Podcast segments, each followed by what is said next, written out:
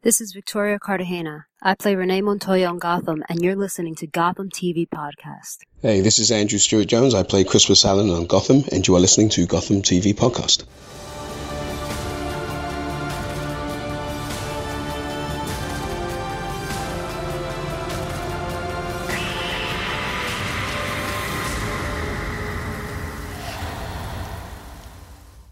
Welcome to Gotham TV Podcast, the unofficial podcast of the TV show Gotham and the connected DC universe. We are on episode 29 of Gotham TV Podcast, episode 10 of Gotham entitled Lovecraft, and I'm one of your hosts, John. And I'm your other host, Derek. Last episode of the of the season of Gotham, or the first season of Gotham, so winter finale time.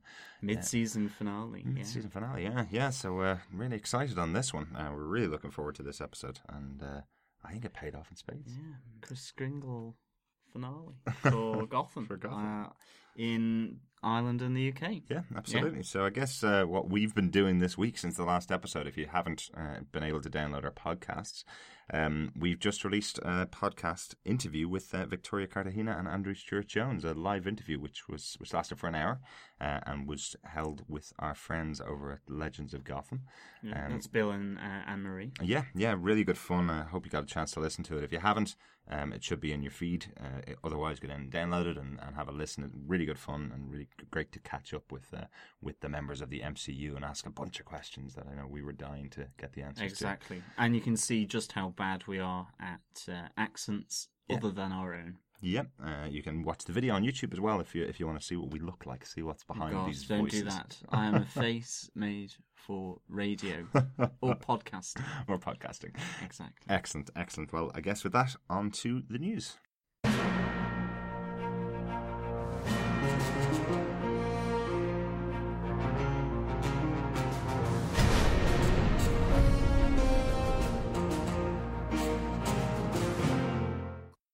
So um, sticking with uh, members of the MCU, or a member of the MCU, Victoria Cartagena, who plays Renee Montoya, and Erin Richards, who plays Barbara Kean. Uh, both these characters have, and individuals, I should say, have been nominated for an AfterEllen.com award for the best lesbian couple on uh, TV.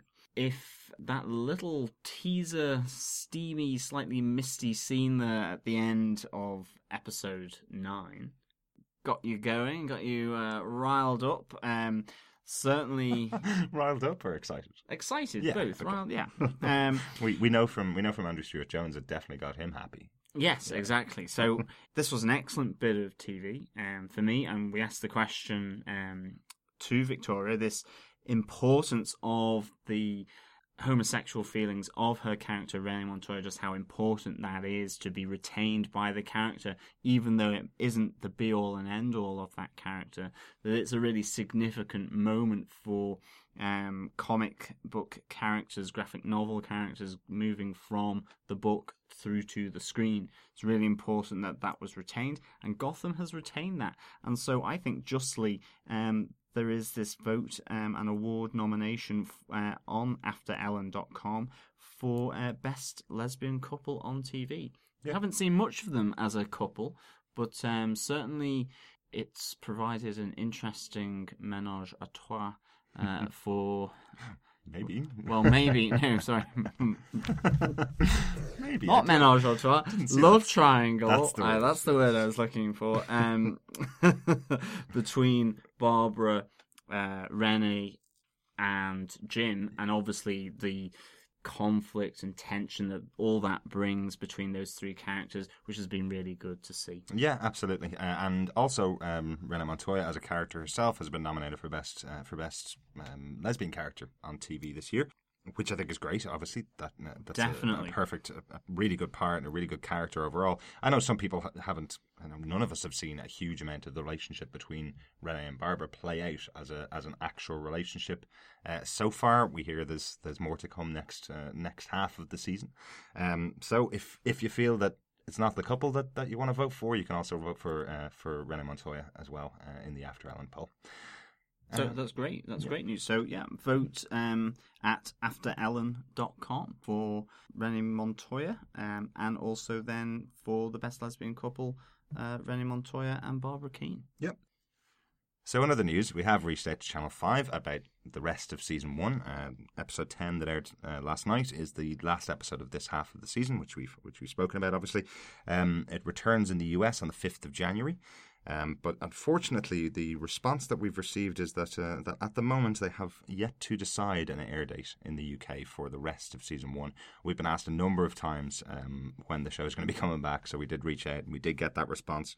Uh, right now, they're they're essentially saying that it will be later in the year. That's essentially all we've heard. So so bear in mind the release date for the pilot of season one was only announced two weeks before it aired in the UK. Just as we were leaving for New York Comic Con, we got the announcement of the of the date uh, for the first episode of season one, um, which was only a couple of weeks behind the US. I think some of the pieces that we've talked about before that, that played into that were the number of breaks that, that happen in the US show. We've had zero breaks since the series started ten weeks ago. We've had no breaks. We've had no uh, no off weeks. It's been ten episodes in a row. Uh, so the expectation would be there's twelve episodes in the rest of the season. Um, Yeah. So the expectation would be that we have those twelve episodes. Will they'll play them as close to back to back in the UK um, as they can. So whether that means this, the show won't start airing until February, or whether that means it'll be uh, it'll be finished by say March or April, um, that those kind of decisions are still being made at Channel Five at the moment. So we will update you all as soon as we have any further confirmation of that date. It might be more than likely that we will be doing it through Twitter or Facebook handles. So definitely um like follow us on our Twitter account, our Facebook account, or Google Plus at Gotham TV Podcast. Just give us a search there, and you should be able to um, find us. Hopefully, we will spring up uh, from the search. Yeah, I mean, so far we really are thinking it's going to be early 2015, hopefully in January. Touch wood, fingers crossed, rub the rabbit's foot that it will be um, very close to the American air date. I think that would be really good. I mean, I know uh, Bill. Uh, Bill Meeks from Legends of Gotham, when we were doing the interview with uh, Victoria and Andrew, last week was saying we hope it is closer that we can discuss things about the show between um, ourselves or even just over the air on the podcast. So it, it really would help us connect a bit closer into our American and Canadian friends. And I think also to for the UK viewers to connect with the American viewers. I mean, with Twitter and so on, so many things can get maybe spoiled, or um, or you know, people obviously will maybe seek to look and watch them sooner than they should do. But um, you know, I think the closer it could be to the fifth of January, I think it would be really good. It seems to be. Talked about this before. It seems to be the way that certainly some of the really big shows like Walking Dead and Game of Thrones are doing, and in fact, even with um, Arrow and The Flash on Sky over here is very close to the CW air date. Um, I think it's, there's only about a week or two weeks between there, rather than I think for us three, four weeks and four episodes between. Yeah. Um, I think I think at times, and again, just to just to point it out, at times, um, I think we started out three, maybe four weeks behind the US, but that gap did shorten over the over the couple of weeks because of breaks like Thanksgiving, which we don't have over here, because of the, a couple of breaks that happened for. Uh, I don't know. I think there was one for, for some of the um, some of the voting that happened in, in the US, um, which we don't have. And you know, traditionally, a UK program will will play out all the episodes back to back, one a week every week, so people know to sit down on the couch at 9 p.m. or sit down on the couch at 8 p.m. to watch that particular show. Uh, I presume that's what Channel 5 are going for. It's quite easy to have someone you know, forget to tune in for an episode um, the following week or uh, or miss or think they've missed an episode when actually there's none on. So um, so I think they're probably just working through those plans, and as I said, we we will update you. But Gotham will return uh, with episode 11 uh, entitled Rogues Gallery. That's right.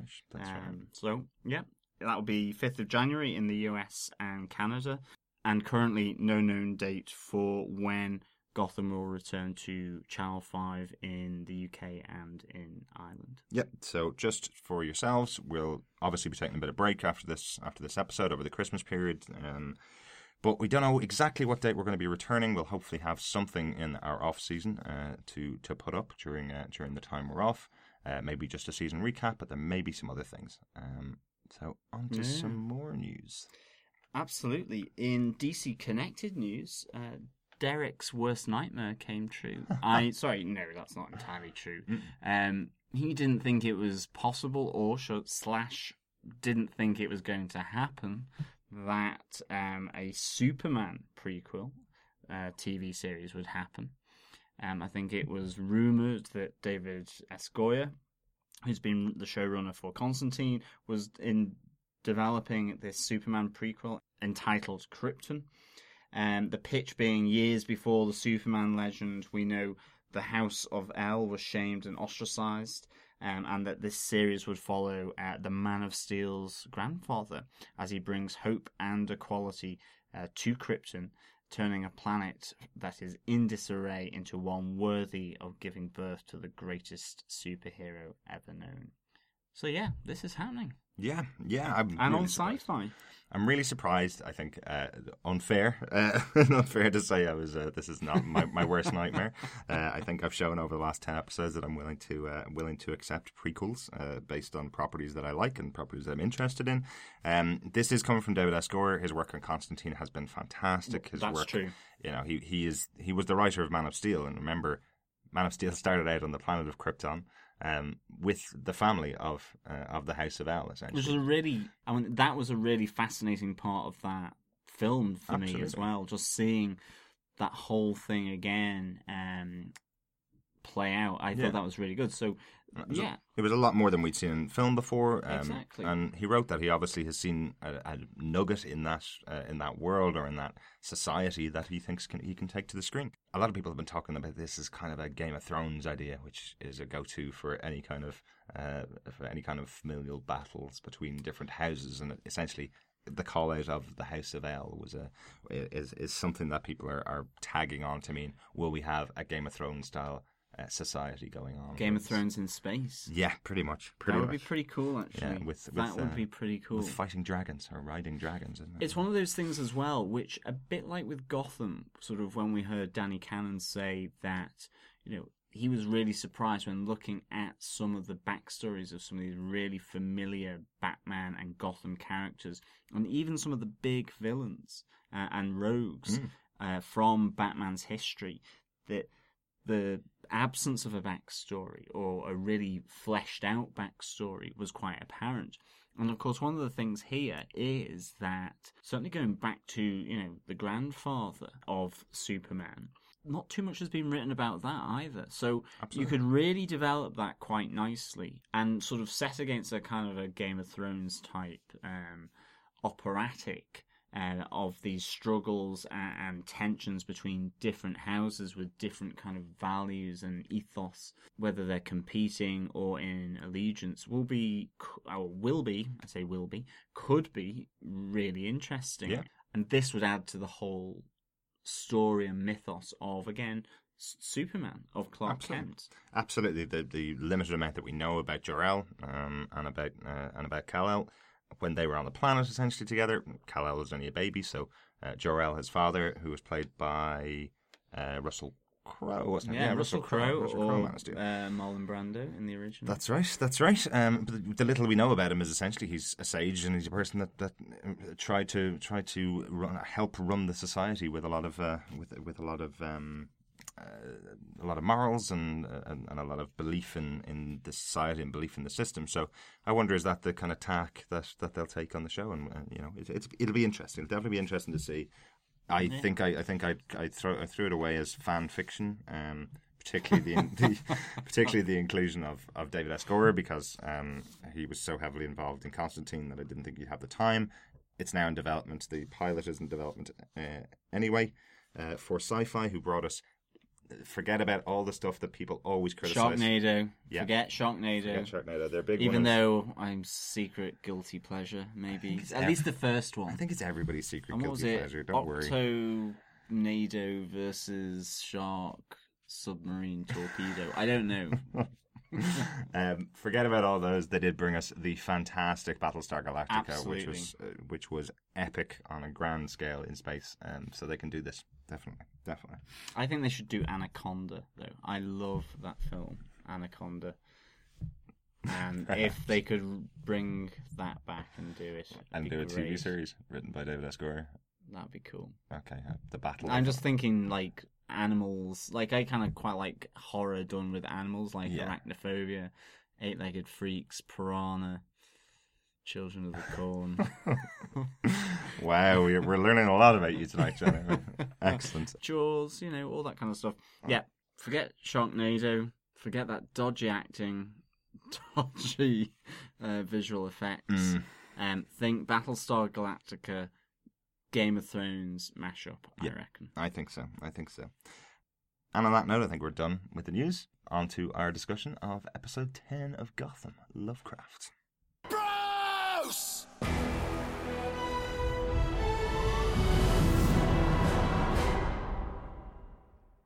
So, episode 10 of Gotham, Lovecraft, uh, was written by Rebecca Dameron, uh, who's a supervising producer on the show. Uh, she also wrote episodes of the following. Uh, the episode was directed by Guy Ferland, who's directed episodes of Sons of Anarchy, Ooh, shout out to Gotham Addicts there. Absolutely. I love Sons of Anarchy. Um, he's also directed The Walking Dead, Homeland, and did three episodes of the Torchwood series Miracle Day. That was a, that was the one that was done in the States, the, uh, the nine yeah. episode series. So he did a third of the episodes of Torchwood. That's the That's Doctor Who pretty spin-off. cool. Yeah, So really, really like interesting. Torchwood. Yeah, definitely, definitely. Um, John, do you want to give us a synopsis of the episode?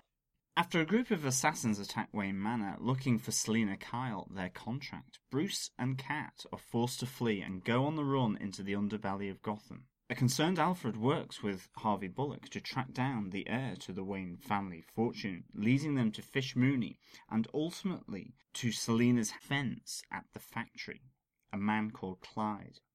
At the same time, Jim Gordon follows another track, leading him to a man he believes is responsible for the attempted murder of Bruce and Selina Kyle, Dick Lovecraft, only to be attacked by the same attackers who attempt to implicate Jim and his firearm in the death of Dick Lovecraft.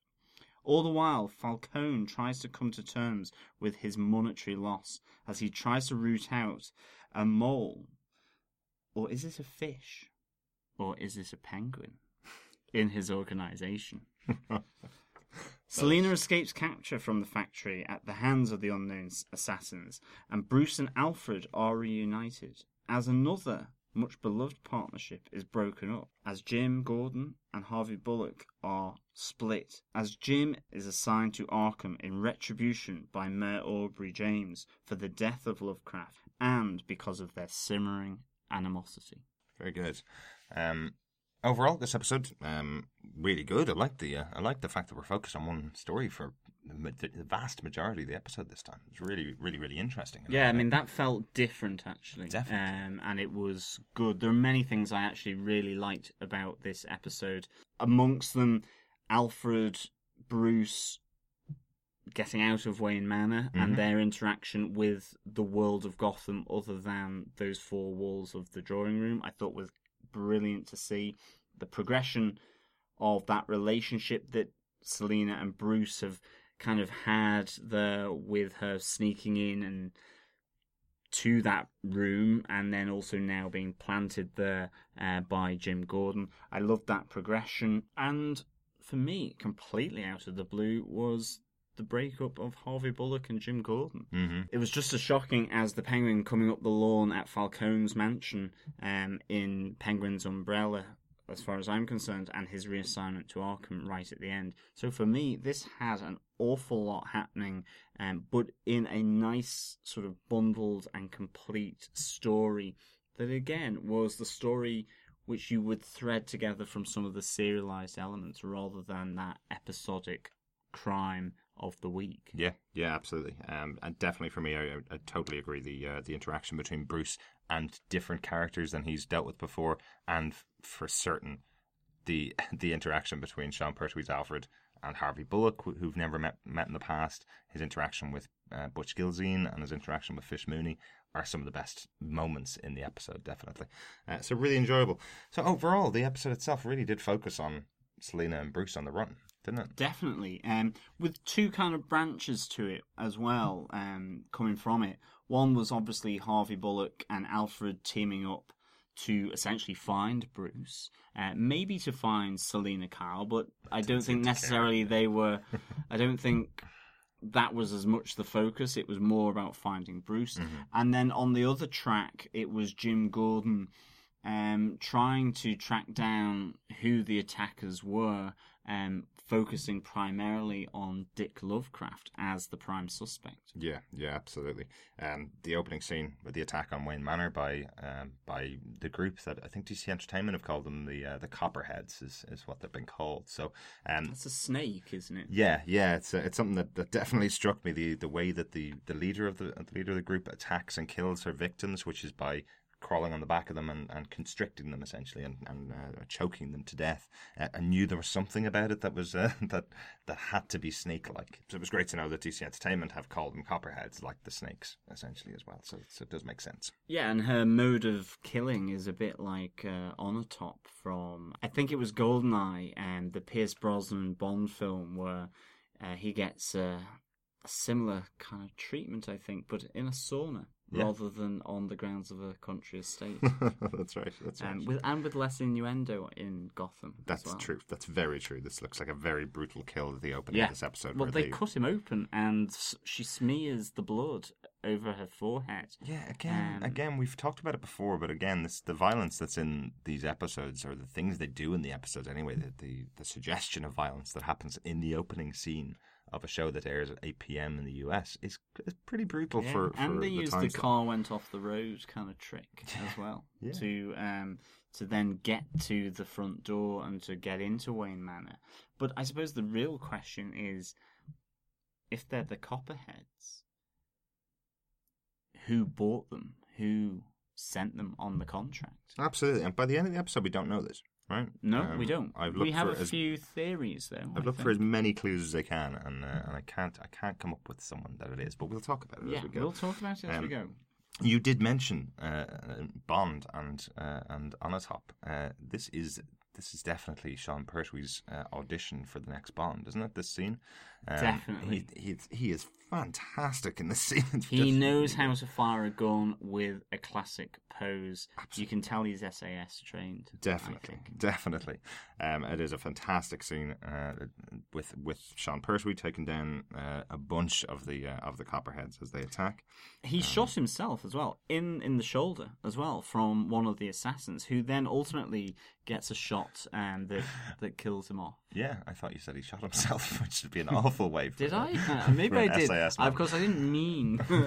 he got shot himself. you he was pointing the gun in the wrong direction. Yeah. But That's no, that's he, um, you know, he gets shot himself. He is well and truly um, physical in in this whole scene. Pretty ruthless as well. You know, he's not afraid of taking down um, that assassin who's just shot him. Absolutely. And he's certainly in full protection mode as Bruce Wayne's butler, or maybe guardian and protector. We Yeah. should really be calling him. I think some- security. Yeah, I think something we we've kind of been promised out of the series was that we would see a different side of, of Alfred, a different side of um, of this character that we've known in, in many past iterations, but never one this young, I suppose. Um, we talked about it, I think, before the first episode even aired, that we'd probably see him more in a bodyguard role than in just the guiding uh, the guiding hand or the fatherly figure, fatherly figure. And this is finally coming out in episode ten, where he is really showing the bodyguard side of his. Uh, Yeah, it's brilliant. I love it. It's, it. It's it's really great, and it's done so stylishly as Mm-hmm. well by Sean Pertwee. I mean, props to him for just delivering just real style and class as he fires a gun and as he protects Bruce Wayne. And it, it, it's something you know we've not ever been able to see before, um, because of the age. you know. Yeah. and a much older Alfred is maybe not as nimble or as feisty or as um, as strong as we see here in this version of of Alfred. Absolutely, but I still wouldn't want to mess with uh, with Michael Caine um, if he came after me in a dark alley. To be honest, he's still got some of that feistiness. Oh, absolutely, absolutely. But um, I think it's great, really great to see that. Just before that as well, we do see um, a bit of balancing um, work being done between Bruce and Selina, where she's teaching him to hold his balance and keep his core strong. As we all should do, of course. Um, but uh, he, um, it's a really interesting little exchange just before that shootout, where you really get a sense um, from Bruce that he does suspect ulterior motives Mhm. from Selina Kyle, but he realizes that she's not showing her full um, sort of hand of uh, her, her full deck of cards really here, which is shown by this clip. I don't imagine you consider me a suitable romantic partner, so why would you want to kiss me? I don't know. You think too much, kid. I'm just trying to be nice. No offense. You don't strike me as a nice person. What do you mean? I'm nice. I don't mean you're not a good person, but you're not nice. You don't care much for other people. Screw you, orphan. I just love the way he really teases out that whole thing about what we know, I think, about Catwoman is that she's not a bad person, but she's not necessarily nice because at the core of everything, she's thinking inwardly about herself predominantly, not exclusively, but predominantly about herself and how she's going to get by and how she's going to get the money to survive coming from that orphan street um, situation that she finds herself in. Yeah. And so I love the fact that he does say, You don't strike me as nice, but you're not bad either. And I think that encapsulates Selina Kyle, Catwoman in general. And Yeah. I, I, I thought that was a nice way of putting it. Absolutely, and, and one of the other things we learn from this is that Bruce is willing to learn from pretty much anybody that's around him that's going to teach him. So he's starting to learn the balancing techniques from from Catwoman. A bit later on in the episode, he learns a bit more from a bit more from her about how to deal in the underworld of Gotham, uh, which will obviously, uh, as we go, we'll get through those kind of elements. But he's definitely willing to take take lessons from anywhere, um, Yeah. essentially, and incorporate them in his own learning. So we've we've seen elements of Jim teaching him pieces, we've seen elements of Alfred teaching him pieces, and now we're seeing Selina teaching him something else that will build towards his character. And we see Selina wanting to get a kiss again. She's very focused on getting this kiss Yeah. from Bruce Wayne, and to to an extent, I just wonder if that is part of her mystique and charm. You know, she's using that as a bit of a power play Yeah. against him. This more reserved child um, from a you know upper class wealthy background Mm. who maybe hasn't had this street interaction where these things may be more apparent. Yeah. That I thought was uh, kind of a nice little play as Abs- well. Absolutely, and I love, I love, as, as you heard on the line, I absolutely love the uh, the the point that he's that Bruce makes that he's considered it, but he's considered that probably she's just doing it for her own ends. Yeah. Uh, you know, he's again analytical about his how he behaves to other people. Again, a nice little touch for for Bruce. But overall, again, th- back to the, quickly the attack on on Wayne Manor. There's one of the pieces that I really enjoyed, which was the inclusion of the secret passages in the building to get around. So when the kids are trying to escape, um, Bruce leads uh, Selina to a to an old passage that was used by servants essentially in the Yeah. building. Just that little inclusion that there are secret passages within within Wayne Manor. It's a great little touch for anybody who's who's interested in Batman and interested in the in that focus and interested in Wayne Manor itself. It's kind of cool that they're just throwing in that little touch. I like that. Definitely. But then from this whole attack on Wayne Manor and the involvement of the police and the cops from the GCPD, Jim's secret essentially comes out to Harvey Bullock. The Yeah. secret he's been keeping from him that um you know, as far as Harvey Bullock is concerned, the Wayne's murder, uh, Thomas and Martha's uh, murder ha- is closed, finito, and done.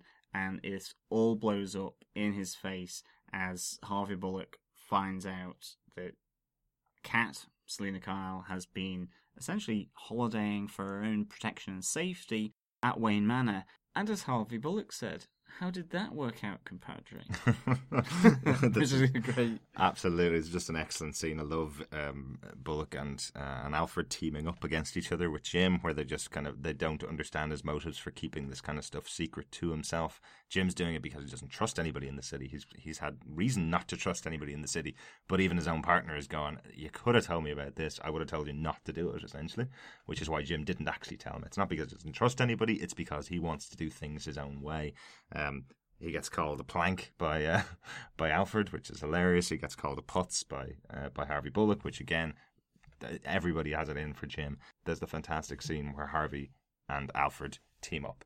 Yeah, and one other quick thing that is interesting is that Jim Gordon explains the Lovecraft theory because, as well, Harvey Bullock is not aware of that either, and he's certainly not aware that the MCU have introduced Jim to Harvey Dent and that they're essentially this angle of Selina being kept in Wayne Manor and a slight uh, leak from Harvey Dent's office.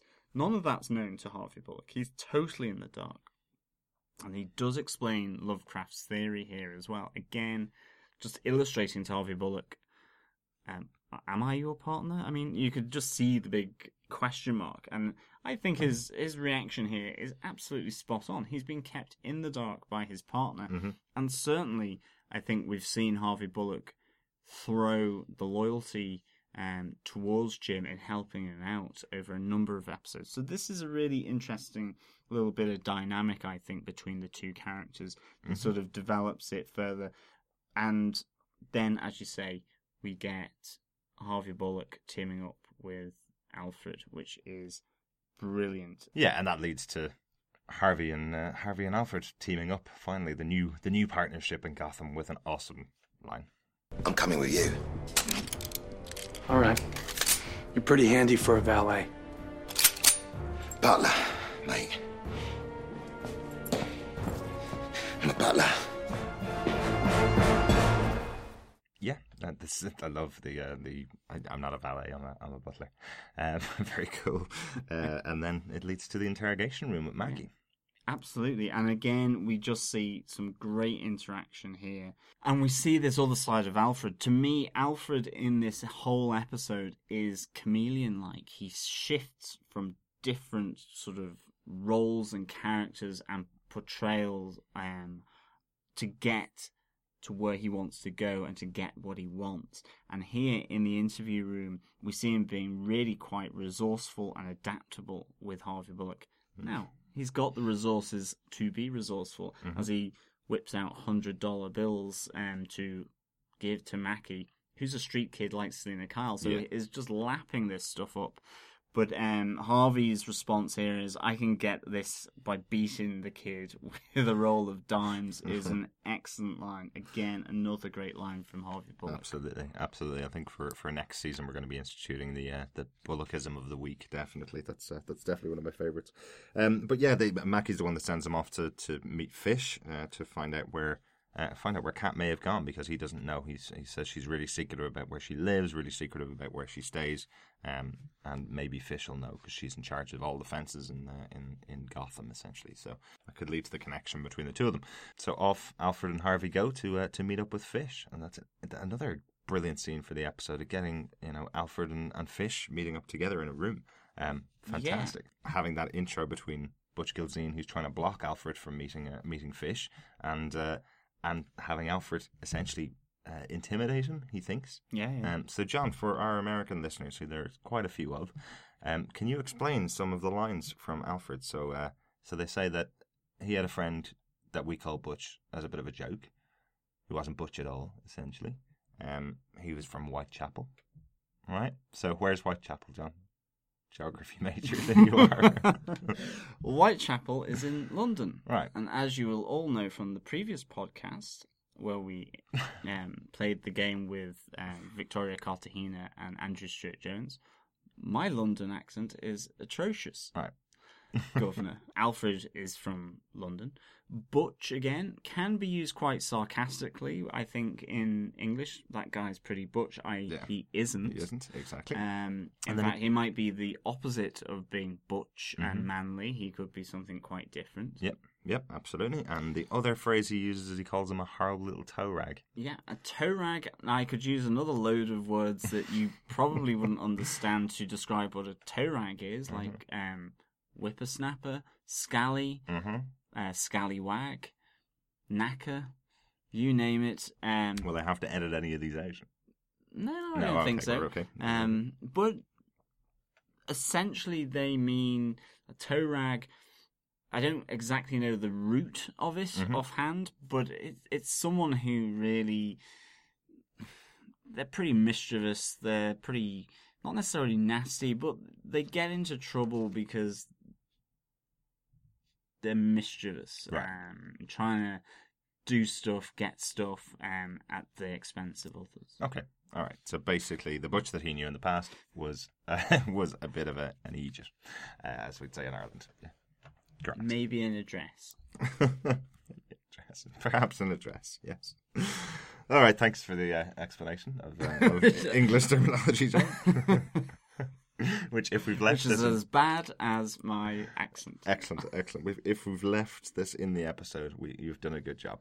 So back to Fish Mooney and Alfred's meeting. So Fish is uh, is pretty um, doesn't really want to help Alfred out very much when uh, when they begin, does she? She doesn't at all. Um, and in fact, he really has to put on the charm and be quite debonair Mm. um, to her.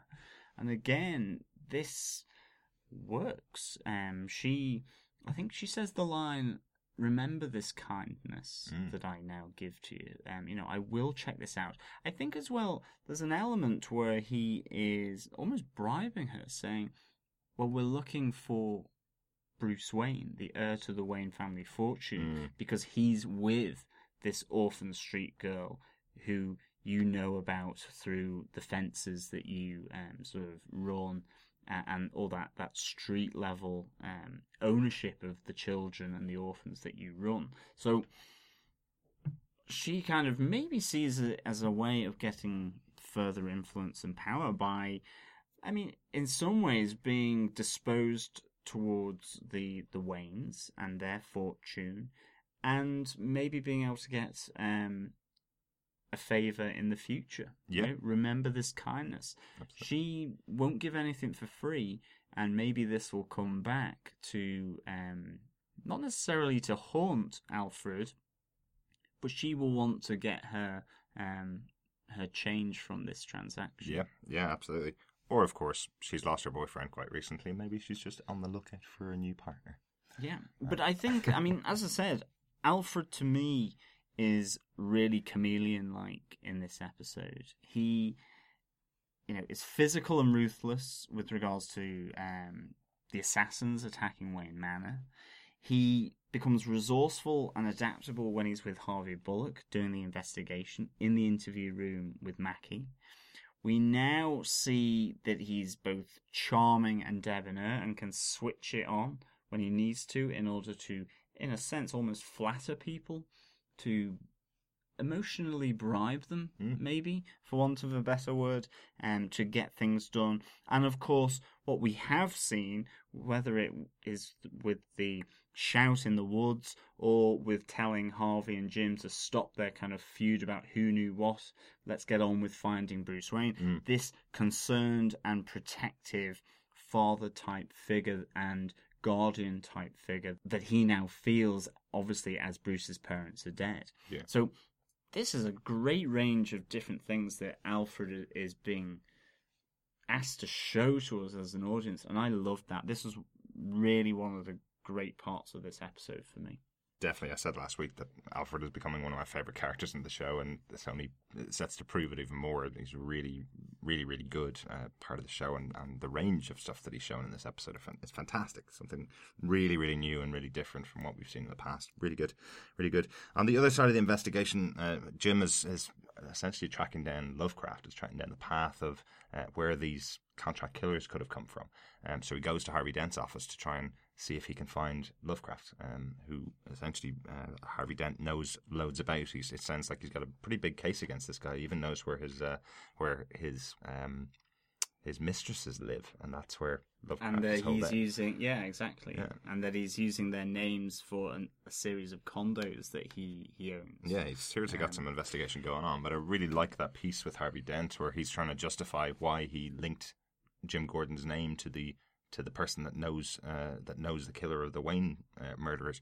It's really again showing the two the two sides of of Harvey Dent. He's Yeah, going to he- do anything. Exactly. He does come across here as slightly untrustworthy um, to an extent. It, it's almost as though he's doing that normal lawyer speak of, well, I didn't technically do anything uh, against what we had agreed on, Yeah. but um, I think he uses the line, um, I had to give your name to a couple of sources for the deep background. Yeah. That was a really interesting phrase, I think, that was used because I, again, I think of something later that we'll talk about as to, you know, who put out this contract on Selina Kyle.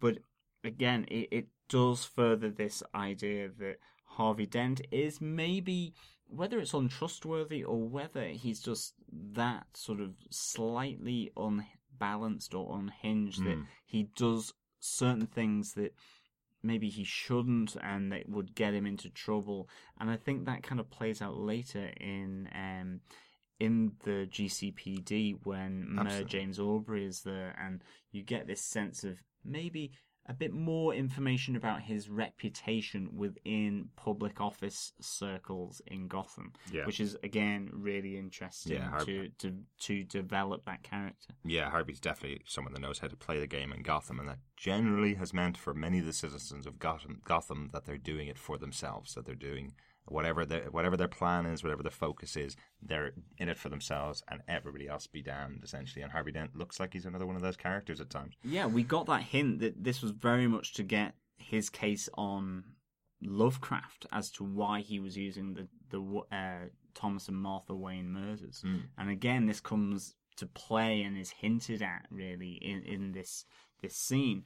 But Jim goes then to Lovecraft's um, apartment Yeah. um, to investigate and finds him there. And this leads to a really interesting exchange of uh, of words between the two. Yeah, yeah, absolutely. It's a, it's quite an interesting piece. Essentially, Lovecraft. It's the name of the episode. Um, you you'd think again. We're, we were we were faked out by the by the naming of episodes by uh, by the creators of Gotham. Uh, we- Kyle, Yeah. Arkham. Yeah, um, Harvey Dent as well was Yeah. was a little bit more central to the episode than than in, in, the past. We had thought that Dick Lovecraft was going to be central to this episode. He was going to be the person that was behind the Wayne murders. We thought there was going to be something huge, just like Jim does. Essentially, he thinks that Lovecraft is the is going to be the one that will solve this whole problem for him. It turns out that Lovecraft is just another businessman in Gotham.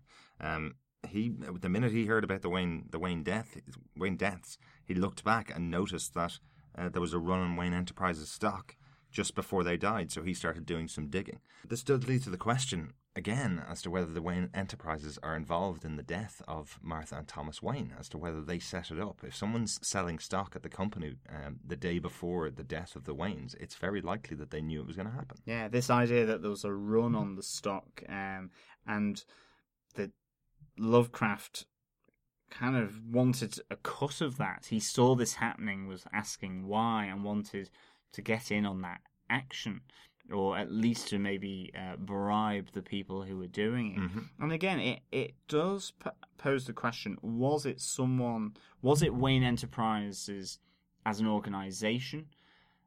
that was doing a run on itself, like an institutional run on the stock, or was it an individual or individuals from Wayne Enterprises doing a run on the stock uh, on Wayne stock, or was it another organization or person doing the run on the Wayne stock because they had ordered again a contract killing on Thomas and Martha Wayne Yeah, yeah, as absolutely. the owner owner of of Wayne Enterprises. Yeah. But what I think brings it back to Lovecraft is in the sense that maybe he just knows too much. Maybe he's too good at snooping around and having his fingers in all these different uh, pies. But it's that um, it's just the way he describes um, this whole thing, um, which is in this clip here. You think I'm the big wheel?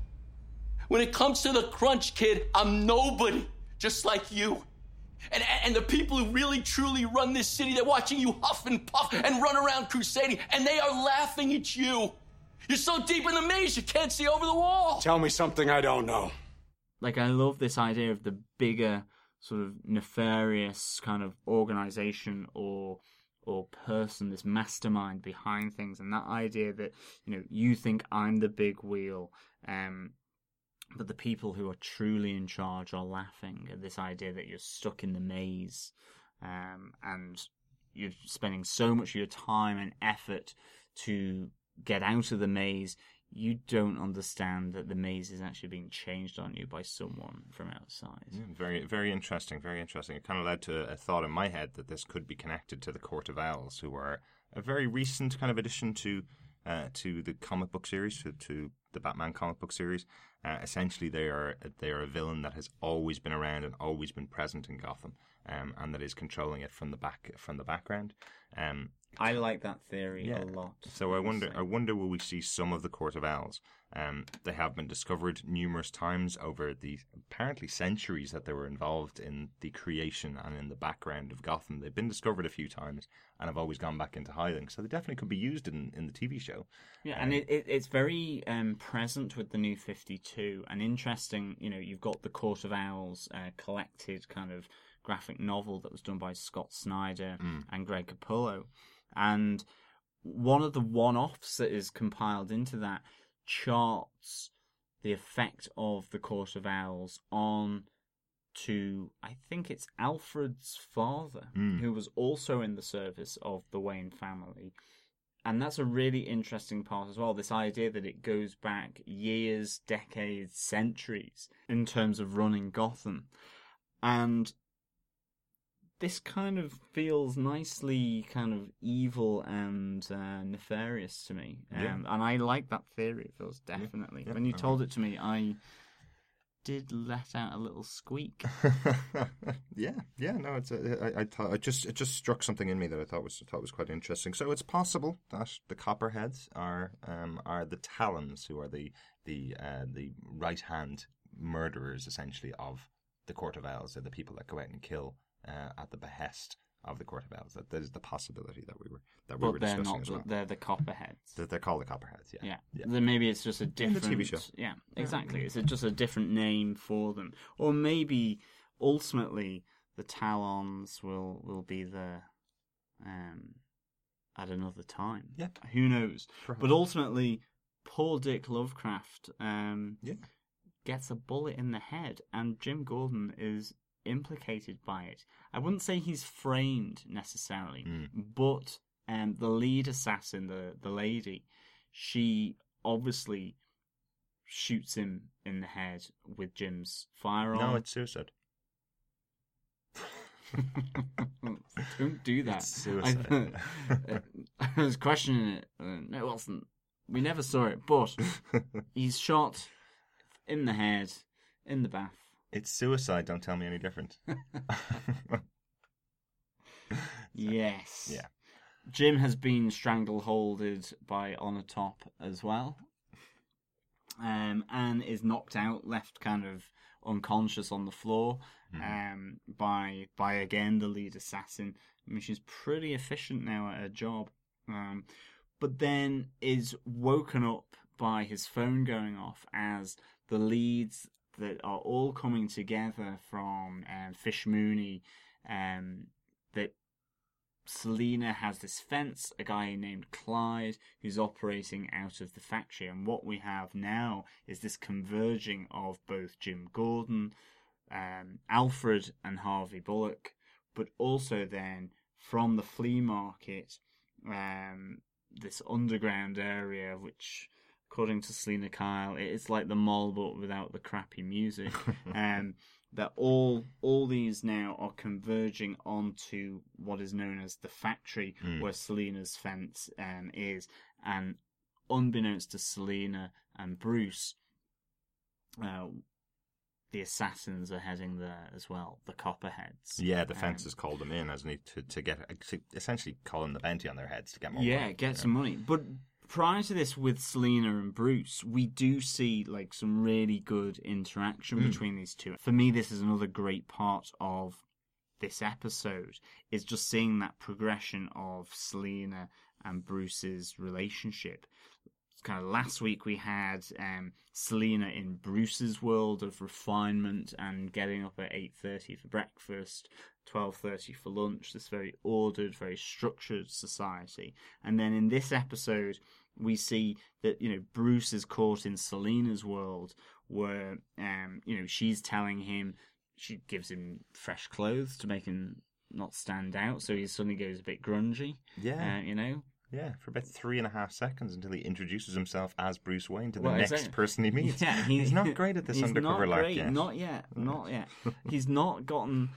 Um, well, in fairness, he doesn't get the idea of a um, secret identity until he's an adult. That's true. Um, so, but he's in this world, this idea where she, she's given him new clothes to kind of blend into his surroundings, but also this idea that you've got to be like smoke, you've got to be adaptable in these surroundings in the underbelly of Gotham. You can't come in with airs and graces. Yeah. Um, and it's a different perspective, and I love that sort of contrast from the previous week. And there's some great um, little moments here. I love the the whole jumping across the alleyway. Yeah, Um, fantastic scene. Really good. Again, Yeah. Bruce following Selina, and Selina kind of really just liking him. It's almost like this is the first friend that she's met, and I like this interaction a lot. I have to say. Definitely, and, and one of the things that really struck me, in particularly that scene of the jump across the uh, the alleyway, is if Kat hadn't been there, there would be no Bruce Wayne or Batman. How many times must she ask herself in the future, if I had just not put my hand out to this guy, I would have all those jewels and diamonds that I wanted. But he wouldn't have been up there because of that. potentially, but if she hadn't stuck out the hand, Yeah. he would have been lost. He would have fallen off that building and not and not, not continued. Um, one good point about about the relationship between the two of them, as I mentioned earlier on, Bruce does learn from everybody around him. He does try and take lessons uh, from everybody around him. Um, she's given him some really terrible messages uh, throughout the, throughout this episode. She's she's essentially lying to him about who's chasing him. First off, they were actually chasing her. She's lying to him, telling him, uh, telling Bruce they're after you, um, just to spend more time with him, uh, which is which is what he finds out later on. And then she lies to him again, so he still doesn't call Alfred uh, and and and you know get to the bottom of this whole thing and get back to back to his home. She still wants to keep him with him, and she and he's still following her. You know, as any twelve year old would do, I suppose. But one of the nice things about that interaction where he's looking for the phone call, he's looking for some money to make that call to Alfred, is that when Selina asks him, why does this guy matter to you so much? Why are you trying to phone Alfred? I mean, even when they were leaving Wayne Manor, Bruce is toying with the idea of going back, of staying there, because Alfred's in there and he might need his help. It almost harks back to his parents dying in the alleyway. Yeah, And, you know, she's asking, what on earth does he matter to you? He is your valet. Or I should say butler. Sorry. I stand corrected by Alfred himself, by his butler. Um, that Bruce says, he's my family. And that's a great Absolutely. little line. It's, I mean, it's almost like throwaway, but it means so much. And David Mazouz pulls it off and delivers it in a really, really good way. Um, and it it just really reinforces this um, close um, bond that's forming and developing between Bruce and Alfred. Definitely, I think I think you can be told that so many times throughout the previous episodes or throughout you know seeing their deve- their relationship develop. But it's only when you see these two characters apart that you really realize how tight their bond is, and the reunion between the two of them. I must admit, grown man, slight little tear in the eye um, when the two of them reunite at the end of the episode. It's something that always gets me in, in TV shows and, and movies, to be honest. But uh, but when they reunite at the end of the episode and and um, Bruce essentially shows his love for Alfred and shows that that that is his family. Um, I think it's a fantastic scene and a, a nice little rounding off of the relationship in the first ten episodes of the season so far. Uh, really, really good. But they end up at the factory um, and locked away at the top of this building um, as the assassins come in to claim their contract. And it, it's really here where we see, in quite a um, precarious scene for, for Bruce, that it is Selina Kyle that they're after. As the lead assassin is pointing a gun. They've escaped and, and so on. They've kind of uh, hoodwinked the the copperhead guy who's been sent up to to collect them by pretending that they've escaped out through the roof, um, and then he gets knocked down. But there's that moment after some great sequences actually as Jim, Harvey, and Alfred turn up. Yeah. There's that moment on the stairs in the factory where the lead assassin points a gun at Bruce to ask him where is your friend? Where is Selina Kyle? Selina's halfway out the window. Bruce is there, and he has her back.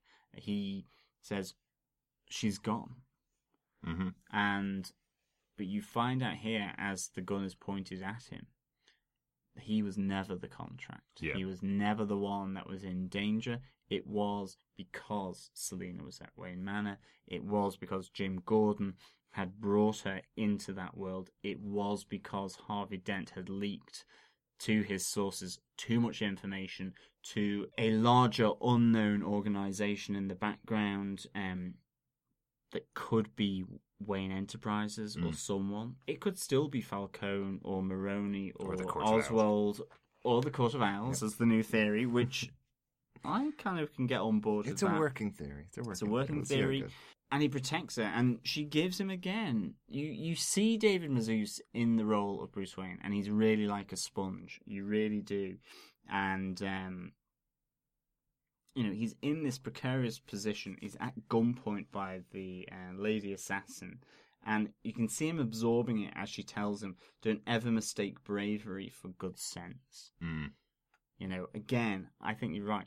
Lessons are being learnt all over the place here, and it's great to see him out of Wayne Manor, as we've said before, because that's where he will learn these types of lessons in Gotham, on the streets, in a factory, and not just in Wayne Manor doing his corkboard investigation. Yeah, yeah, no, absolutely. Um, a nice little kind of bow at the end of their of their relationship when Selina comes back at the end of the episode to to Wayne Manor, Manor after getting away um, to say goodbye, so that she wants to be polite. So she's also learned a little bit from Bruce. Um, gives him back all the stuff that she'd stolen from him to sell to the fence, which is quite interesting. But keeps one item, uh, which is a little box that she. It's the one she stole in I think episode three or episode four when she broke into Wayne Manor while he was asleep. Um, stole a little box Yeah, and said she was going to keep it. Um, trying to find out what that is. I'd love to. I'd love to know. I didn't get a chance to, to research it properly, but it looks like a little uh, image of maybe a scarab or a or a, a beetle or a butterfly on the top of that box. I wonder is there something really important because Bruce ten, Bruce looks like he concentrates on that on that little box. Yeah, Um, it, when she pulls this out of her pocket, the engraving on it to me looks like um, a pair of wings Mm. around a, a kind of a jewel Yeah, that that's engraved onto the top of the box. But Bruce is kind of looks at it and he seems to have some kind of knowing look, or even almost like I recognize this, or something like Mm. that in his face. Maybe it's to do with the investigation that he's doing. Um, but he seems to recognize it was in that it. room. You're right. Yeah, Yeah. yeah. He seems to recognize it, and it's like he's moving in to say something about it. Maybe take it back off her. Who Mhm. knows? Um, but before anything like that happens, before we kind of find out any more about his interest, in goes Selina for the odd kiss, and final kiss after three episodes. she's of gotten her telling him, kiss. "I will kiss him," and she didn't need to go up to the top of a bridge where all the Mhm. people go to to do it. But it's intriguing what that box and maybe what the um, engraving on the top of it might be. Who knows? Maybe we're way off the mark here. But it did look certainly like he sort of had this flash of recognition about what was on the top of it. Oh, certainly, and, and Um, obviously it is it is the box from his house. So um, perhaps it's just as simple as it could be his, his father's favorite ornament. It could be something that held his cigarettes. We don't know, Or something in it, maybe. potentially, potentially that's that's the fun part to, to speculate about. I think the other quick thing as well, we have the reuniting of Bruce and Selina after she's escaped from the factory and Mhm. to safety.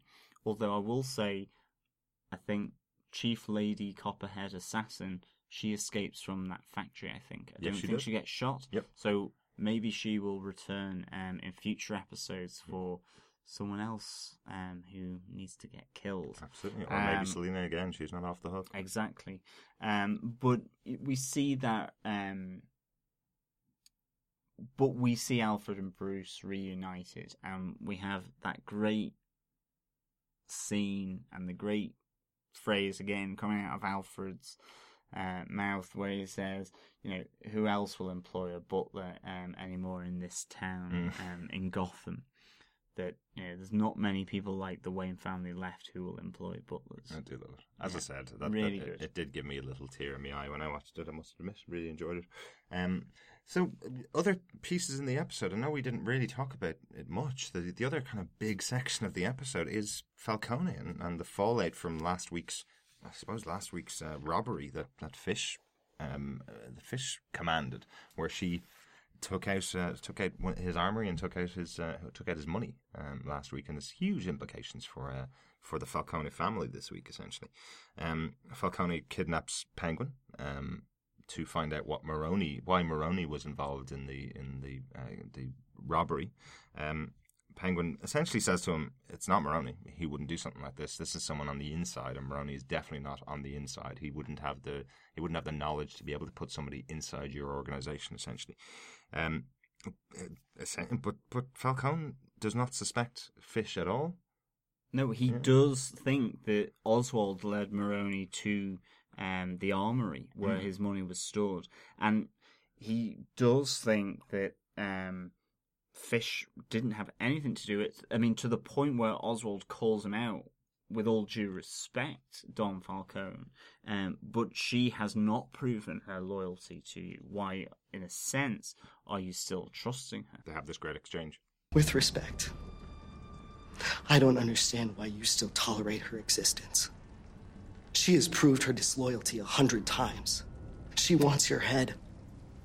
Like half the people who work for me. Fish makes me a lot of money. I can handle Fish Mooney or whatever son of a bitch did this to me. Tell me how to find them all. We're essentially, you know, well, Fish makes me a lot of money. I, I can handle her. Is is, uh, is the response from Falcone, uh, and Oswald says, "Give me time. I'll I'll I'll find out who it is, and I guarantee there'll be a connection." That would worry me if I was if I was Falcone. That would really worry me if if Penguin was saying.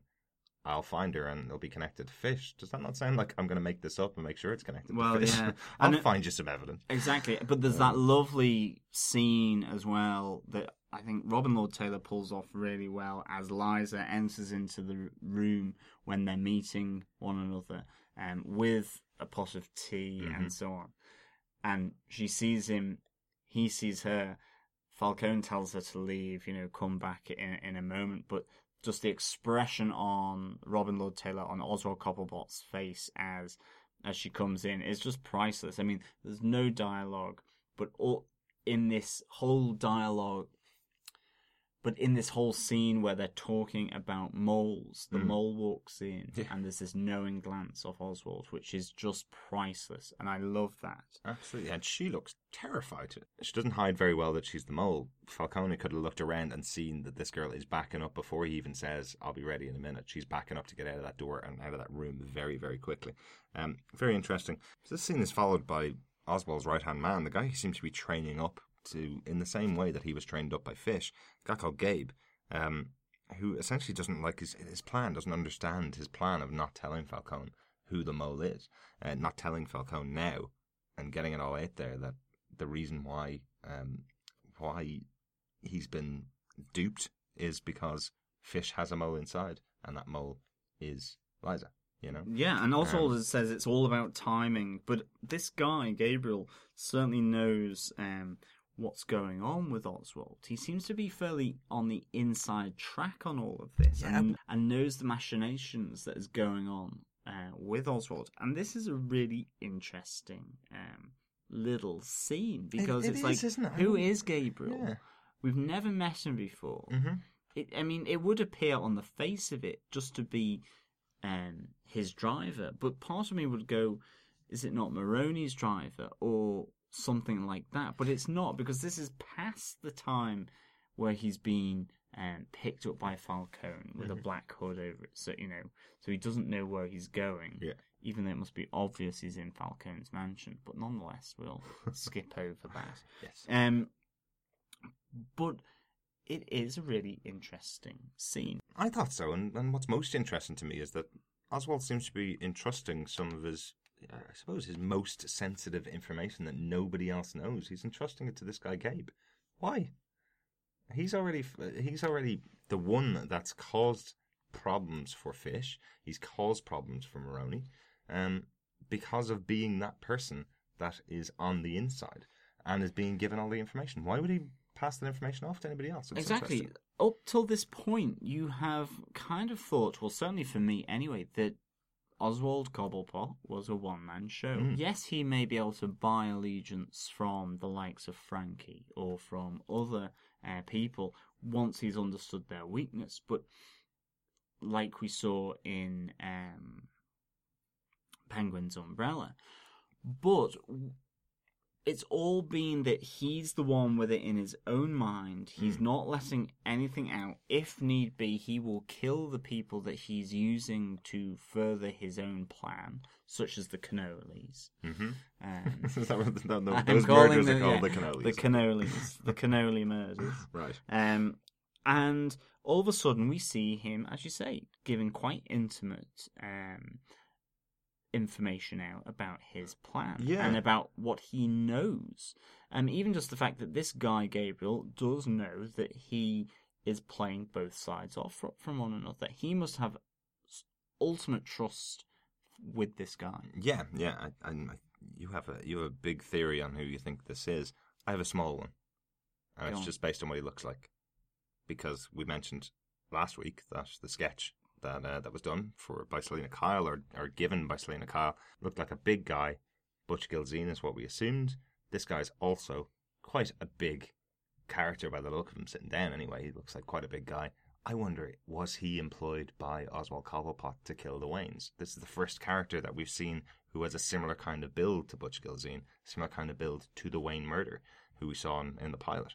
Um, I'm wondering, is this is this the guy? Are It we could seeing just very a well quick be. intro to him? It's a bit like where Oswald um, negotiates Jim Gordon along the investigation to do with Arkham Mm. and how it's the competing factions of Maroni and Falcone and so on. And in the first episode, he talks about the chaos that the Wayne family murders will bring. Maybe he knew this all along. Maybe he knew about Viper. Maybe he knew about Wayne Enterprises. Maybe he knew about all these people that he's been a puppeteer almost, in fact. Exactly. Maybe Maybe maybe, he him. knew. Maybe he maybe he knew about it because he's the one that's exactly, instigating it all. Yeah. Exactly. And maybe this is this whole grand plan playing out in front of everyone else, but something that he is orchestrating. As Falcone said in Penguin's Umbrella, it's amazing how it played out exactly as you said it would do. That he is this master puppeteer who's able to mold and work people that are associated with him to um, his ends, you know, that he's seeking to achieve. Mm. And but quickly on Gabriel, another Well, your theory, yeah. possibility. No, just a possibility of who this person may be. You know, it's pure speculation. It potentially does have a connection with the criminal underworld of Gotham, Mhm. and it potentially has a connection with Oswald Cobblepot. Okay. But it is speculation because it's just a first name, and maybe the writers just chose Gabriel. Mhm. But there is a person called Gabriel Santo. This is all from New Earth. hmm Which is one of the new story arcs. for- yeah, it's the new DC story. Comics. arcs. Is also a crime lord, a member of and leader of a crime cartel, who view that crime will be a new social order. Right. um, in Gotham. He's a member of the Penitente cartel, which models themselves on penitenti monks, I believe, that like to flay themselves. The, the penitent ones, yes. Yes, exactly. Flay, a bit of flaying. So they're also violent. Gabriel Santo in New Earth welcomes Oswald Cobblepot as a powerful ally Mm. to their cartel. Not a member of their cartel, Right. but they are allies. Um, and ultimately, both Santo and Cobblepot are attacked by the Red Hood um, at some point. Mm. Okay. So, I'm not saying that any Mhm. of this is going to happen, but there is a connection there within DC, um, the DC canon already between Oswald Cobblepot and someone called Gabriel. That was Gabriel Santo. It'd be interesting to know what this guy's surname is. It certainly has, you know, Oswald Cobblepot is a crime lord. Mhm. That's his. That's his evil supervillain. Is that he is a really well placed, masterful mobster and crime lord. Mm. And maybe it is just that he has also become allied to a new kind of A cartel. new faction or yeah, whatever. a yeah. new faction. Yeah, no, very interesting. And again, it, it just that that theory would harken back to Falcone's uh, hatred of the new people coming up who Yeah. just want to destroy things, who just want crime to take over the city. He he believes in the balance. Um, these new crime lords, like Maroni, like Oswald, and like Fish, seem to just believe in the crime and it taking over the city essentially. So yeah, yeah, interesting theories, done. Um, Well, I think there's a lot of interesting stuff in this episode um, beyond Gabriel, um, but also including maybe the Court of Owls, Mhm. Wayne Enterprises still. Um, it- it's a really good episode. Yeah, absolutely. And another one of the really interesting ones is the quick cut in to uh, to a scene with Falcone brutally taking out one of his captains as a message to the rest of the captains as don't cross Falcone.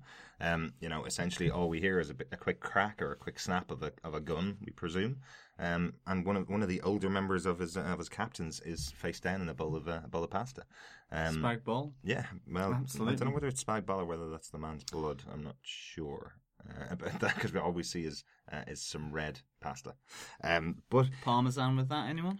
uh, no, definitely not. Um, I think he's been moved away by the uh, by the catering staff as well. But I like that essentially the message that he's trying to send is don't mess with Falcone. Uh, the message that he that's actually received by Fish is, uh, hold on, this is an opening for me. Uh, Falcone has not only killed one of his uh, one of his commanders, um, meaning that he's unstable. Um, he's also telling everybody that you got to pay more to me. You got to pay another twenty five percent of. Uh, got to pay up to twenty five percent of your take directly to me to support the family. So Fish is going, well, I know those two captains over there aren't happy with it, and I'm going to get them on my side.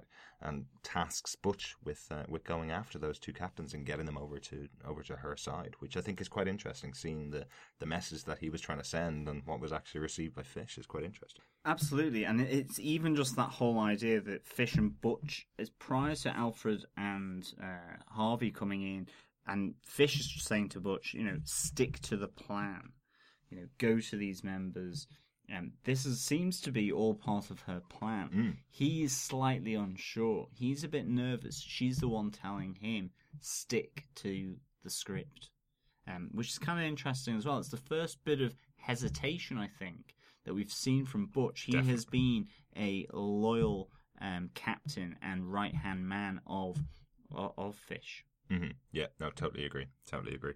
Uh, really, really good stuff. Apart from that, really, there is just the hugely Shocking shocking, revelation. Yeah, I'm really sorry. I, I unfortunately did see the uh, the revelation ahead of time, um, as people Oh, I were didn't. as people were sending me messages for the last uh, two and a half weeks, going, "What's Jim gonna do in Arkham?"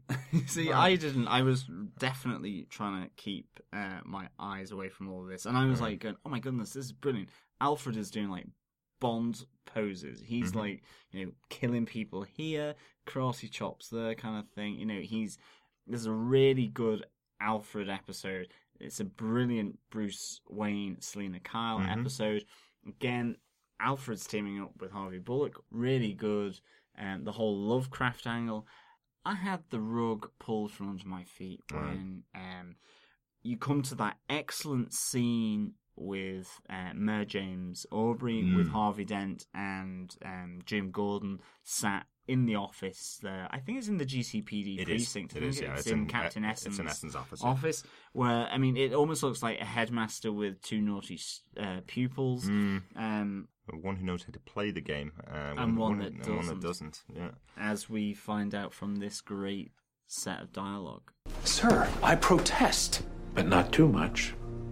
You see, Counselor Dent knows how to walk the line. He knows where the edge is. You, Mr. Gordon, do not know where the edge is.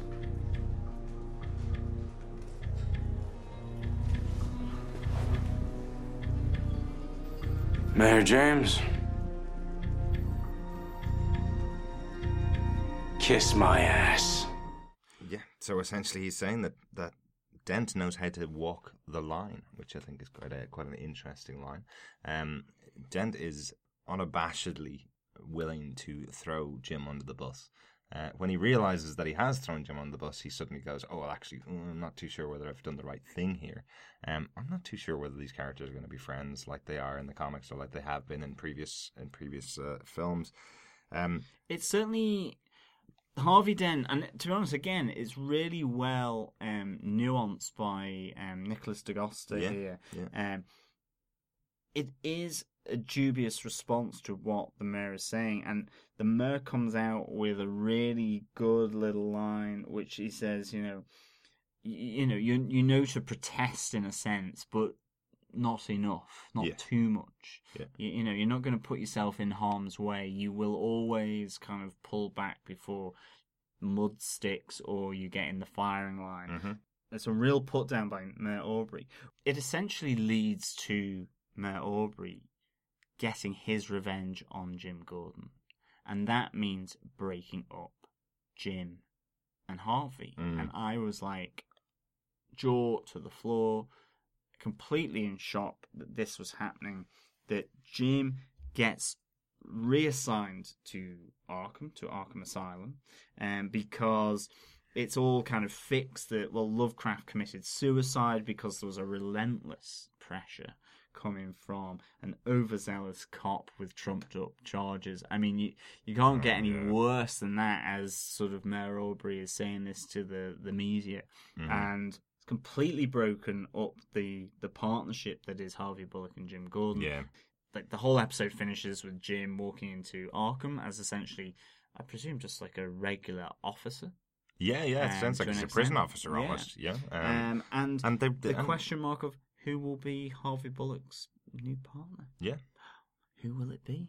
I don't know. I don't know. I like. I like that. Uh, someone new, someone old, someone blue, someone borrowed. I like that there's a there's a nice bit of interplay between uh, between Edward Nygma and and Jim. When Ed finds out, he's like, "I'll file a report. I, I I don't want you to to be lost here." Again, it's his it's Ed Nygma's only ally in the department. From the stuff that Harvey's done, Jim has really become his only ally in the department as well because everybody shut him off for the things that Jim's done. Um, it's unfortunate that this has happened that the that the relationship is finally broken up in this way.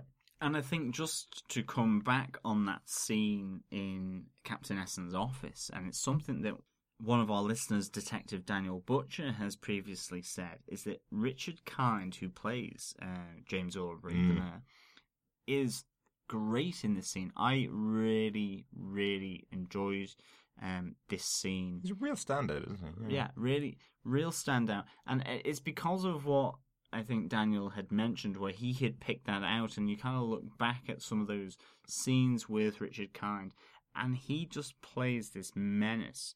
And you can see almost the glee in his voice. He doesn't mind that Jim Gordon is kind of standing up to him, because as far as he's concerned, he's just got this now arrogance, this untouchable uh, feel or outward persona that he's projecting.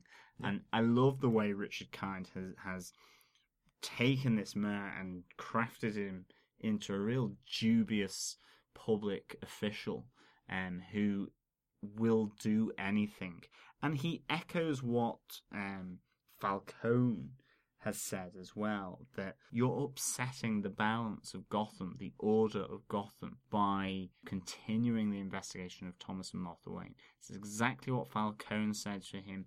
He is this old school public official for Gotham, which is about the balance between law and order and organized crime and in a sense that symbiotic relationship that they have Yeah, yeah, absolutely. There's even that great little threat. Did you see the veiled threat that he gives them, which is uh, he calls he calls Dent and uh, and Gordon uh, arrogant clowns, and then said, "I should have you stuffed in a sack and thrown in thrown in the river, but I can't do that because having two people fall would be would be bad against me essentially." So he's saying he would do it. It's something he would do in the past. He would have killed anybody that got in his way and, and thrown them in the river, but he's not going to do it because it would look bad if both of them went down they would be immediately traced to him as the as the intention. So he is threatening them. He is threatening to kill them, but he's going to actually just destroy one of their careers by sending them off to Arkham. It's a really good scene. Really, really good. And I think with this, though, I'm really excited now for episode 11 because this is an exciting development with Jim moving essentially to police Arkham Asylum. What happens to Harvey Bullock? who is he gonna partner with, or Mm. what's his relationship moving forward now with Jim Gordon. This is really interesting, and then the deeper questions over Wayne Enterprises, over the Copperheads. Who is actually pulling the strings here um, Yeah. in Gotham? Yeah. Is it Falcone? Is it Oswald? Is it Fish? Mhm. Is it Wayne Enterprises? Is it another organization that we're still to find out about? Hydra. Because. and now, well, that's a crossover that certainly won't be happening. Okay, that won't happen. Sorry. If only, though. It'd be quite cool. Maybe It'd be Hydra. quite- Or Spectre. It'd be quite interesting. Yeah, Spectre actually would be. It's a whole Bond Right, tie the in this Bonds, episode. Yeah, the it? Bonds tie-in. But it's really exciting for the new year for me, Mm-hmm. and I can't wait for it to to come. Actually, it's Yeah. brilliant. Um, only one other thing for this episode, uh, for me, I think is just the reappearance of Ivy Pepper. This episode was a bit of a shocker. Um, to be honest, I knew I, I kind of seen that, that Clare Foley was going to come back in a future episode. So the Irish actress that, that plays Ivy Pepper, I kind of had seen that she was going to be coming back. I didn't expect her in this location. I didn't expect her to be as messed up as she is in this episode. We find out that she's obviously lost her father, who, who she lost in the pilot, uh, was killed by uh, by Harvey Bullock. Um, and now we hear that, that her mother killed herself. Um, Yeah. yeah, because of the death of the father potentially. Um, and now she's on the streets. Um, another street urchin. And also the fact that Catwoman, or sorry, Catgirl, or Selina Kyle Selina is scared of her. Cat. Yeah, it's, it, like is actually scared, genuinely scared of her, and kind of see why. She's a bit of a freaky little character, but I like the little part. You know? It was a really nice little uh, portrayal of Ivy, and I really can't wait to see that develop. That will be really interesting. If she if she appears in and out like a character like Mackie, who's been in three episodes Yeah. now, I think I think you could do that with Ivy Pepper. She doesn't need to be central. She doesn't need to be, to be running with the gang of kids in Gotham and make it. You know, as we said before, the problem with the show could have been Gotham babies. It's not supposed to be that. Um, I'm hoping that you're not going to run with them for every episode. I'd like to see Clare Foley come back maybe once every two or three episodes. Um, just an appearance from her. and maybe it would it would establish better for season two. You know, we're kind of getting snippets of Ivy Pepper here. Um, okay, maybe it could be even a shorter time between seeing her again, Mhm. but maybe it's something to expand out in season two. Absolutely, absolutely. Who knows where it's going to go? Yeah, yeah, absolutely. There was just one one bit of the scene with her that I wasn't hugely happy with. I thought the the uh, the comment that that oh, Bruce is a bit cute, isn't he? I felt it just it, it felt out of place. It felt like a nod to her future or to people who know um who know Poison Ivy in the comic books as a whatever 24 25 year old um who's attracted to Batman it felt like just a bit of a weird nod for an eight or nine year old girl or a ten year old girl to a twelve year old boy that she would need to acknowledge that oh he's cute isn't he? Um, it just felt like a bit of the wrong nod to, to send at this time. It's enough to know that she's lost her mom, she's lost her dad, and she's living on the street, and that she's already starting to be pretty creepy. Um, it's enough to know that about the character. I don't think we needed the that element of uh, of her fancying the young Bruce Wayne. I don't know, it seemed a bit odd for me.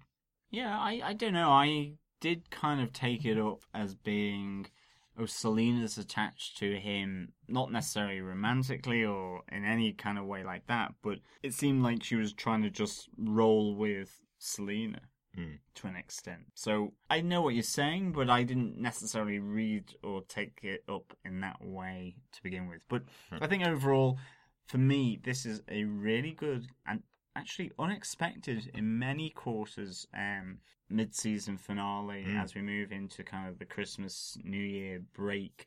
And I loved it. For me, stand out absolutely Sean Pertwee.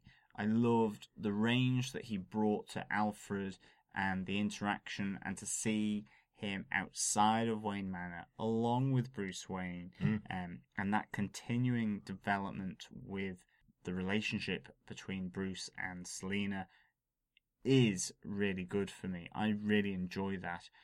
I think then the shock revelation of Jim moving to Arkham Asylum, Mhm. like I just did not expect that. Completely out of nowhere. And it's a really interesting little twist, which will, I can't wait to see what happens. Yeah. So for me, really good episode. Up there with Penguin's Umbrella, actually, for me. Mm. And I can't wait to see episode 11. Yeah, no, excellent, excellent. I think I think I don't know whether it's because the writer who wrote this episode really knows how to write for the Alfred character, has given that maybe they were just given that task of how to write a really good Alfred episode. But I think it upped the game of Butch Gilzean, it upped the game of Fish to have a new partner to play off. Uh, It upped the game of um, David Mazouz again. He's been brilliant with um, with Sean Pertwee's Alfred, but have Dav- David Mazouz separated from Alfred for a while and have them come back together and have a really emotional moment together. It's fantastic.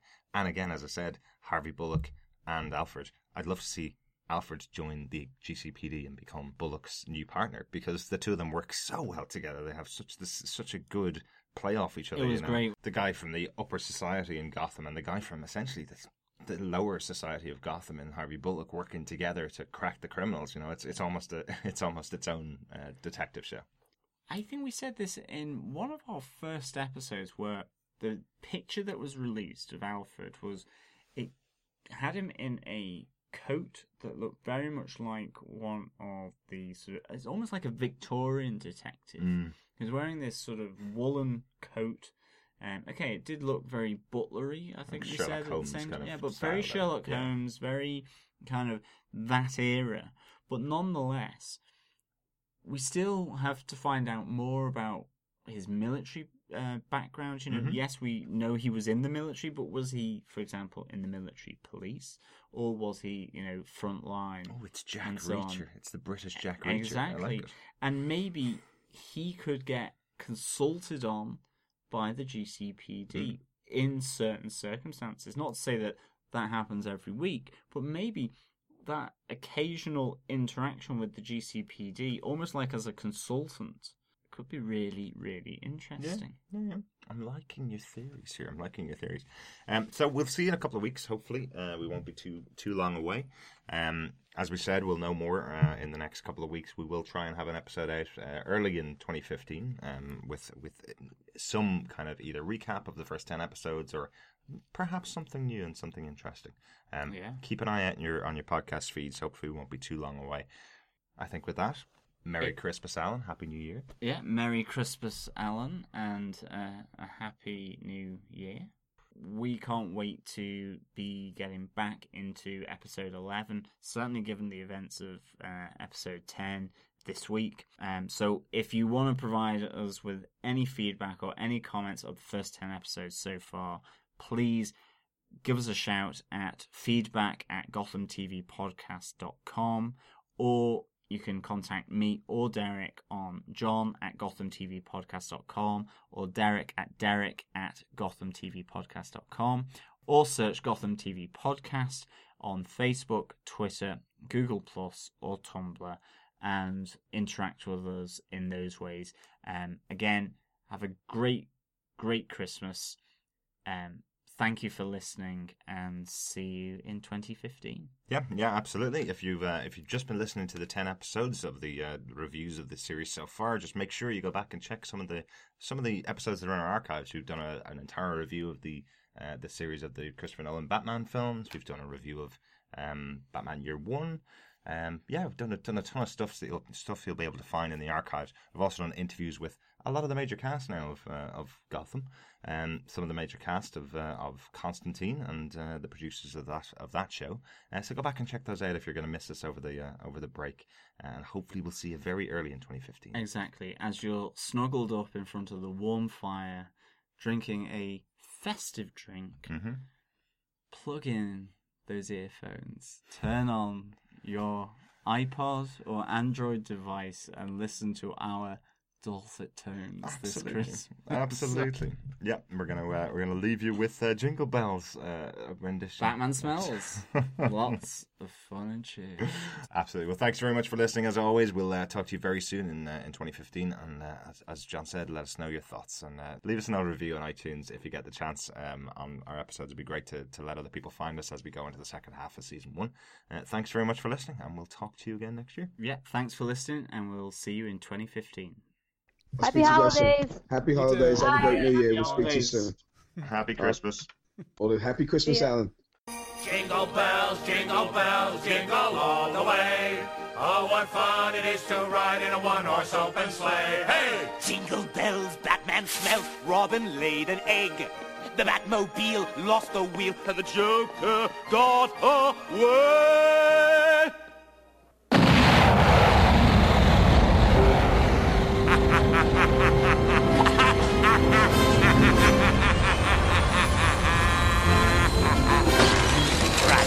The roof in a one-horse open tree.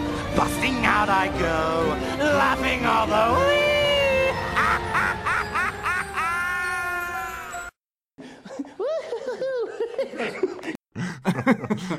Whitechapel's an upper class area of London, though, isn't it? Yes, it is. And um, what's the other word you want? and then the other one. So, Whitechapel is a fairly well-heeled area of of London. Mhm. Um, Anybody else like to explain the horrible little toe rag and uh, and bloke from Whitechapel and why uh, and and the uh, the slagging of uh, of Butch? Uh, pop in an email to us to feedback at gothamtvpodcast.com.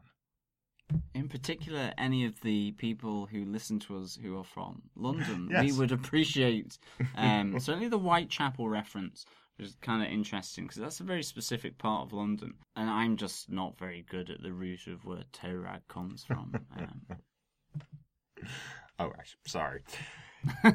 you toe rag. In my world, you need to behave like smoke, essentially. Be a bit more fluid, a bit more sort of. Uh, yeah, fluid and smoky. Yes, yes, be a bit more fluid. Yeah, but with it's... she does She indeed. doesn't hide very well uh, No. her moliness. she doesn't hide very well that she's the mole. Um, I if, if but she doesn't hide very well that she's the mole. Falcone doesn't happen to look around. Mole. She doesn't hide very well. that she- you stop it.